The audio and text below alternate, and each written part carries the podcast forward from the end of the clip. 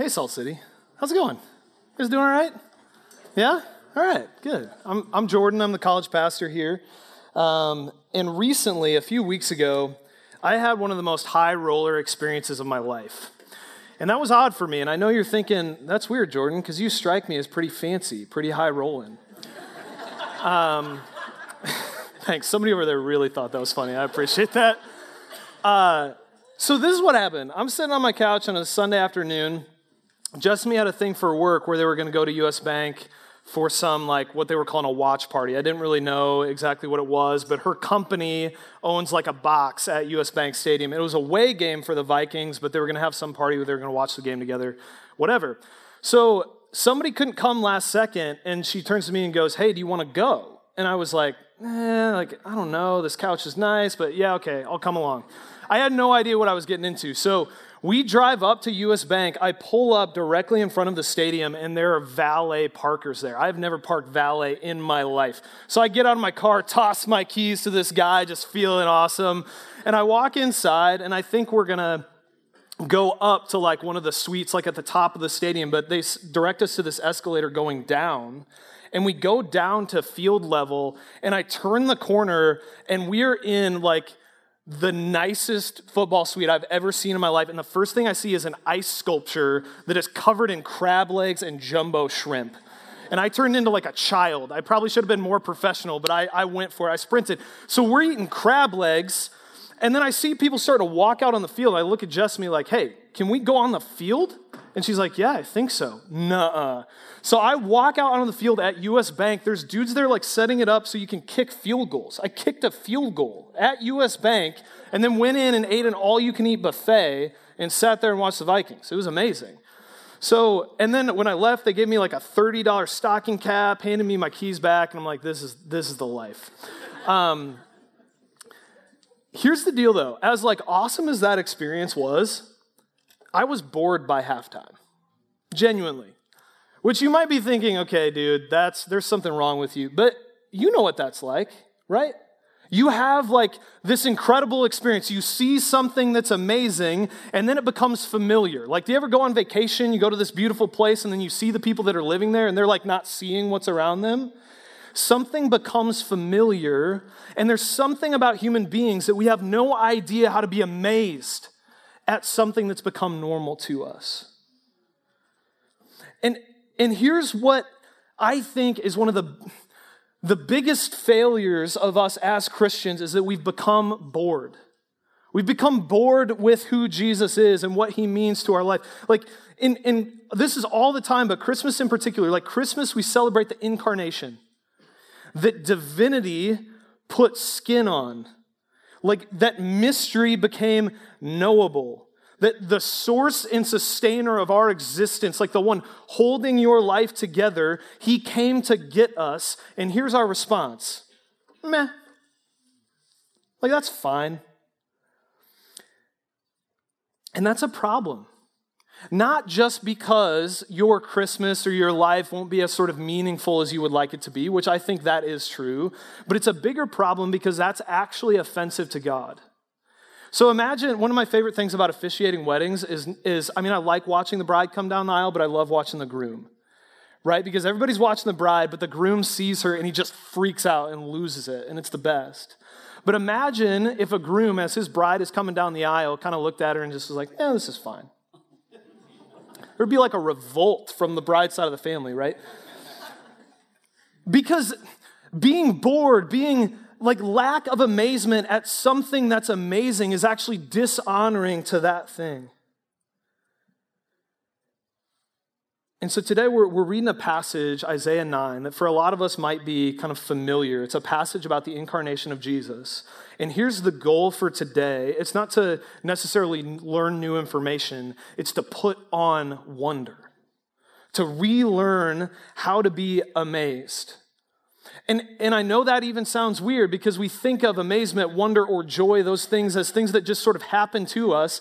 But what I, what I want to claim and what I've seen in the Bible, not just with Christmas, but in general, is that it's actually our responsibility as Christians to put those things on. We're actually commanded to have joy because Jesus is worth it. And so I'm not talking about just sort of an emotional, touchy feely thing. I'm talking about understanding what the incarnation does for you and choosing to engage worshipfully with it. So we'll unpack that a little bit more, but let me read Isaiah 9 for us and let's worship as we read this. The people who walked in darkness have seen a great light. Those who dwelt in a land of deep darkness, on them has light shone. You have multiplied the nation, you have increased its joy. They rejoice before you as with joy at the harvest, as they are glad when they divide the spoil.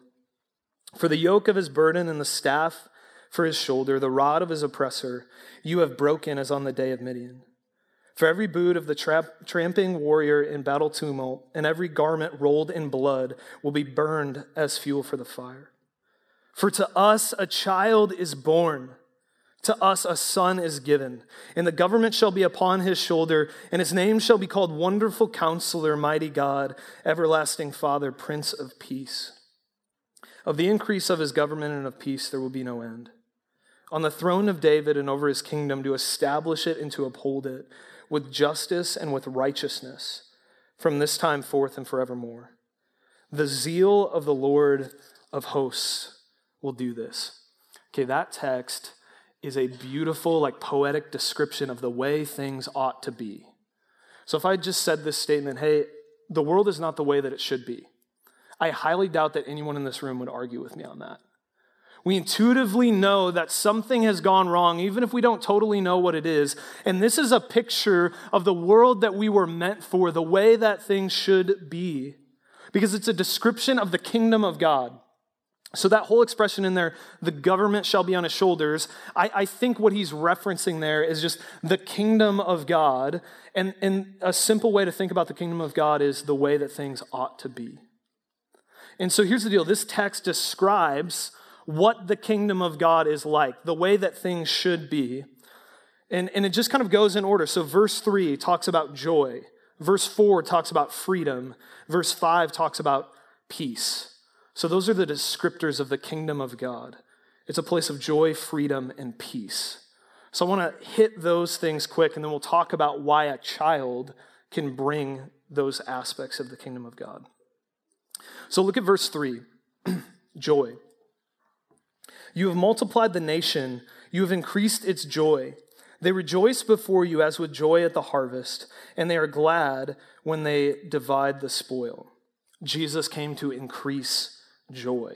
Okay, so he gives two analogies here of, of what increasing joy is like. He gives a harvest analogy and a war analogy the harvest and the spoils. Okay, so both of those things is when the work is completed and then you have abundance, right? So what happens at a harvest? There's a there's a farmer that plants some seeds and he works really hard all year for those seeds to grow, and then you work even harder during the harvest, but then once the harvest is complete, all of the work is over and you just have this pile of food. And so what do you do? You throw a feast. You celebrate, you enjoy abundance. Right? The same thing with the spoils of war. You work really hard to fight this battle, but then once the war is complete and you've won the victory, you get to walk around and you can kind of take whatever from that. You get the spoils of war. So here's the deal joy is the choice to celebrate abundance when the work is over. There's a few different ways you could define it, but I think that's how I would define it from this text. The choice to celebrate abundance when the work is over. Okay, so why does Jesus coming to earth give us access to joy that we didn't have before. Number one, because Jesus finished the work. Jesus finished the work. That's part of why he had to become human. Is we had we had a job description as human beings. We were supposed to reflect God's image to the world. There, another way to say that is there was just a certain way that we were supposed to live, and we've universally failed at living that way. We haven't lived up, we haven't done the work that we were supposed to do. And, and that's not just in general, I, th- I think we know that individually.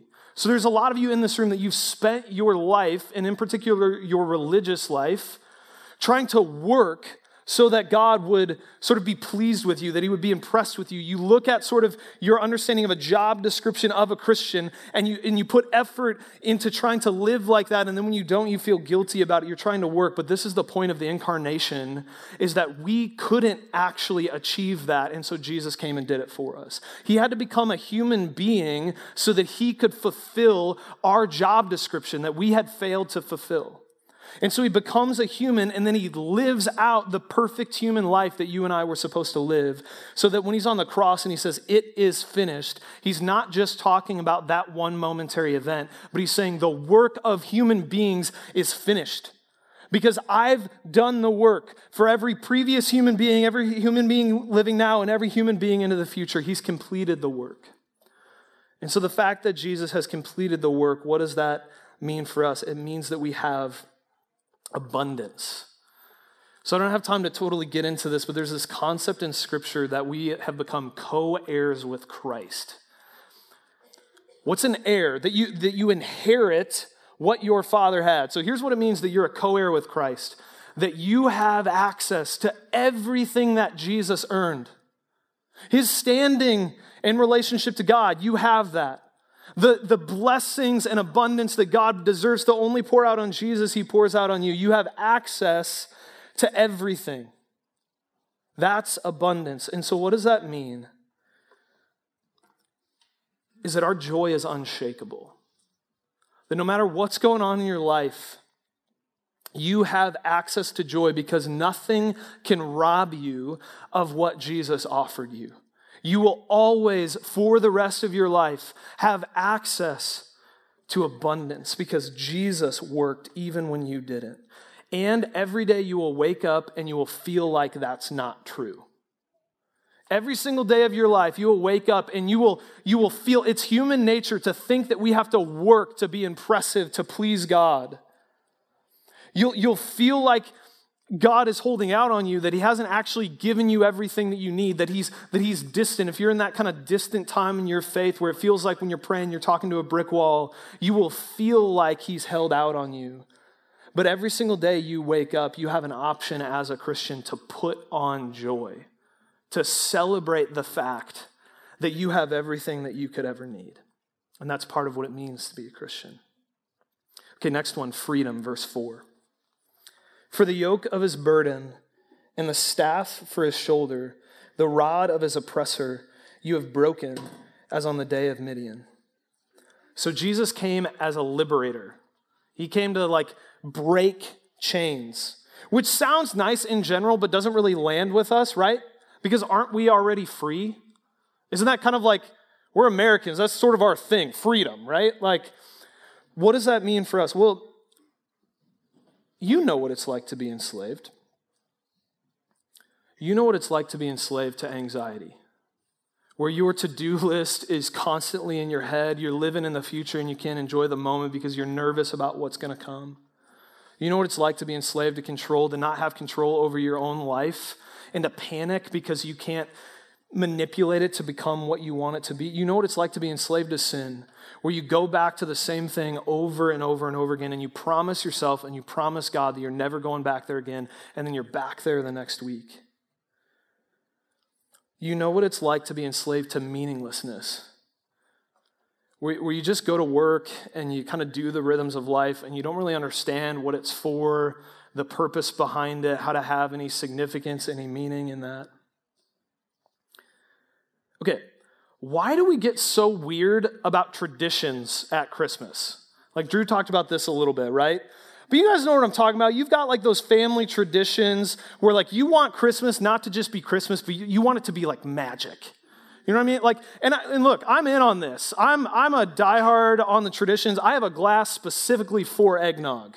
Like the only thing that's touched that glass besides water to clean it is eggnog. There's, there's snowflakes on it, and it makes me feel awesome when I drink eggnog out of it. So, but we have, we have these, these traditions, these, these things that, that we go to, and, and we have these kind of grand ideas of what Christmas and what life should be. Why? Because we want to produce meaning.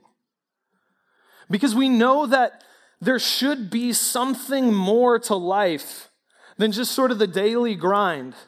We, we want more than what we have. But here's the deal meaning doesn't primarily come through these sort of amazing experiences that you have, although those are good things. It doesn't primarily come through these amazing experiences that you have, it comes through the people that you live life with. I think that's a general principle, but in particular, what I'm talking about here, you know how you can find meaning in your life? Is when every waking second of your life, you have the king of the universe walking through life with you. That, that when you are sitting in your like little cubicle at work, that Jesus is there too. And that you can have relationship with him. Like that's significant, not because your life is something special or your life is something amazing, but because you have Him. You have access to Him. You can walk through life with Him. And that's what He offered us in the incarnation is He refused to stay distant, but He came down. He got in the mess. He got in the average daily life so that you can find meaning in the kingdom of God. All right, next one peace. Verse 5. For every boot of the trampling warrior in battle tumult and every garment rolled in blood will be burned as fuel for the fire. Okay, did you catch how beautiful that is? It's kind of like old language. It's kind of hard to catch that. What is it saying? It's saying that everything you need for war will be burned. Why? Because it'll be irrelevant, it'll be useless. Because war and conflict and brokenness will be gone forever. Imagine a world where tanks are useless because war doesn't exist. Isn't that isn't that beautiful? Like, don't you want that? Now, I'm not saying that's fully come now. We live in the tension of some of that being here already, and some of that is the not yet. But we look forward in hope to the day where Jesus will resolve every conflict and he'll bring peace. But there's actually something really weird about this hope that Isaiah is trying to give the people, and it's the timing of this message. okay, here's what I mean. Here's what's going on, roughly the time that Isaiah is, is speaking this message, is that the people of Israel have turned almost entirely away from God, and they're about to be invaded by the Assyrians. This like hostile opposing army that's about to come in and kind of take everything that they love and know. So that's the, the context of, of this message, which that's hard for us to understand, which is actually a really great thing that most of us haven't known what it's like to be fearful of, inv- of an invasion. Okay, but imagine this. Imagine you walk into church this morning and we've got news playing on these two TV screens. We've got Fox News over here and CNN over here. We're just staying balanced, okay? And and so so you're watching whichever one or and you're dividing up okay. And, and you're watching the news and it's and it's normal news. And then all of a sudden there's a news flash. And there's a drone flying over downtown minneapolis and minneapolis is burning. And then it zooms in and there's russian tanks driving across the hennepin bridge. And there's a battalion of russian troops that have taken over the Stone Arch Bridge, and there's infantry coming down 94 towards us. Okay, now imagine that I walked up on this stage after watching that same piece of information and said, Have hope, be joyful, life is good, this is amazing, rejoice. You'd be like, Dude, you're insane, I'm out of here. There, there's tension there, right, between what is happening in the world and the message that's being preached. And this is what Isaiah is trying to say to these people is that the kingdom of God is more real than anything else in this life, even when it's terrible. That, that even when there's kind of pressing and present danger, that as believers, we still have access to hope. Because even when it feels like it, Jesus has not left us. And he's given us access to something bigger, more lasting than this world. That conflict, you know what? It's going to die away. But Jesus' kingdom is everlasting, it's eternal, it'll go on forever. Here's what that means for us is what, when you're just in the middle of life, like when the cancer comes, when marriage is hard, when you can't seem to get out of sin, Jesus hasn't left. He's still here. And his kingdom of peace and grace is more real than the chaos around you. And here's what we do as Christians is we choose to live and to believe and to hope like members of that new kingdom, even when it doesn't feel real. Because we want to display to ourselves and to the world that there's something better coming. I was sitting reading through my news feed the other day, and it's people freaking out about the idea of us pulling out of Syria, and essentially the world's going to go to chaos and everything's going to end, right? And and like I, that's probably an overreaction, but maybe who knows? And I found myself getting hopeless and getting frustrated, and then I had this moment where I snapped out of it and just went, "What is, what is going on?" Like, I'm a part of this amazing church that I love. Like, I have a king who has promised me eternity with him. I've got like a, a family and a new baby, and like, like I have so much to have hope in to be thankful for. And, and I just tried to like snap out of it and to put on hope, to put on joy, even when the circumstances around me seemed detrimental. And, and this is what I, I want to point out is Joy and hope are not just a nice byproduct of the Christian life. So I think that this is what we think about. If, if you're like a super mature Christian, then maybe you can start to feel joyful. No, no. The fight for joy and hope is central to what it means to follow and obey Jesus. Like it's your job to believe his kingdom more than you believe the bad news of this world. But then this brings up the question is like, if all of the evidence around us seems to go against what Jesus has promised us, how can we believe? How can we trust that He's actually going to make everything right again? Here's why because hope came down, because hope became real. It became tangible. His name was Jesus Christ. He was a baby. Hope entered earth 2,000 years ago so that we could cling to that truth, to that reality. So this is verse 6. This is the, the anchor of our hope. For to us a child is born, to us a son is given. Okay, here's the plan for healing the world a baby. What? Like, I think Drew talked about this a little bit. Okay, so I've got to get like a new baby illustration in here, right? Like I just, so I just had my firstborn son a few weeks ago, and uh, I got, yeah, introduced to parenthood pretty quick. I had not been around babies before. I changed my first diaper ever in the hospital at 4:30 in the morning. Okay, but that wasn't the one that I'm about to talk about. Which, okay, I am about to talk about diapers. And I promised myself I wouldn't be that parent because, you know, like the parents that talk about like that stuff, and then everyone else in the room is like, why are we doing this? But something about parenthood, you just got to go there. It's just now part of your life, okay? So, Graham like fully introduced me to parenthood a couple days after we got home from the hospital where I, you know, I went upstairs and I got him undressed, changed him, and then got everything back on without him getting mad at me, which was like a feat, right? So I'm like standing there genuinely like proud. You get proud of weird accomplishments when you're a parent. So I'm like proud, and then he makes that face you know what I'm talking about? If you're a parent, that face of like, I'm about to destroy this diaper that you just put on me and ruin your life. And and and so he makes that face and then he does. And I'm like, oh, come on, man.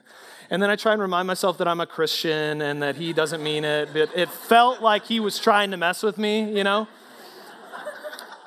And so I take that diaper off. I get the second diaper. As soon as I get the straps on, the face comes back dude just destroys another one. And now I'm just like, okay, this is getting ridiculous, so I'm not even paying attention. I take it off, and while it's open, yeah, you can guess what happened there. I won't get into detail, but yeah, he went for it again. But not only does that happen, but he starts peeing. And I was like reaching for my third diaper and not prepared for this. And apparently, this is a thing. If you have a boy, he peed on his face. And so this is just like, so there's just everything's happening. He pees on his face, and now he's ticked and he's yelling, and now I'm yelling. I'm like, Jessamy, like I'm calling him for reinforcements because I'm just like shell shocked. I don't know what's going on. so we finally got this whole mess cleaned up, right? Got him laid down. And then literally, I, I started thinking about the incarnation. That actually happened. Okay, hear me on this. Jesus likely peed on his face at one point. Okay? Now, I really am not trying to say that to like be crass or disrespectful towards him. I, am saying that because like I think that actually ha- we tend to have this idea about Jesus is like he was sort of human, but sort of the way a superhero is human. He's kind of like the bionic man. No, he was human. And that was that was the plan of God. Like, like the way that God was going to display his glory to the world is a helpless baby. Like God became helpless, he became fragile, he became breakable. Like raw power born into weakness. What is any other powerful ruler going to do with their power? They're going to leverage it to, to give themselves more power and manipulate other people in the process. What does Jesus do with his power? He forfeits it to humble himself. That is ridiculous. And it's full of glory in a weird way that almost nothing else, well, not almost, that nothing else is. Why? Why would God become a helpless baby? Because it was the way to get to you. That is the length that He would go so that you could know Him. That's what it took and so he was willing to do it. And here's the, the crazy part about this is everybody missed him. Like he was the Christmas present that nobody wanted. Because people don't want weakness. Right? What did they think the problem was? That the issue was out there. It was in Isaiah's time, it was the Assyrians. In, in Jesus' time, it was the Romans. And what did they think they needed? They needed someone more powerful to them to come and just kind of do away with evil and to sort of lift them up. The issue was, was sort of out there, and we do the same thing. Right? What's the, the problem with the world? It's out there, it's, it's our culture. It's the sinners out there. It's, it's um, the, the people in my life who are making me mad. It's the, the, the circumstances and the temptation. G.K. Chesterton was a, a, a, famous author. He, uh, he lived like, like, we're thinking like early 1900s era. And um, there was this question that the, the Times sent out to a bunch of famous authors that asked them to, to write in with their answer. And here's was the question. It was really simple. What is wrong with the world? And, and the authors wrote uh, a bunch of essays that they published in the New York Times. And then G.K. Chesterton wrote this. It's the shortest quote I think I'll ever show you. Dear Sir, I am yours, G.K. Chesterton. I am. See, the problem with the world is you. It's me. The problem isn't out there, it's in here. That the reason why the kingdom of God hasn't been realized on this earth is because we are in rebellion against it. Because we don't really want it. We want our kingdom. We want our name. We want our fame. We want power. Even if Jesus would lay down his rights and his power, we don't want to lay down ours. And so we live for ourselves.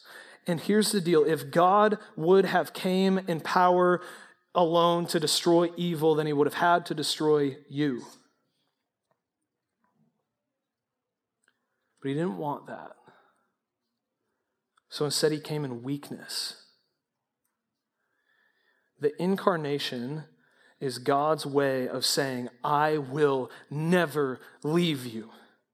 In your shame, in your doubt, in your sin, in your rebellion, in your pain, I will never leave you because I came to be with you, and I'll be with you forever by my Spirit if you trust me.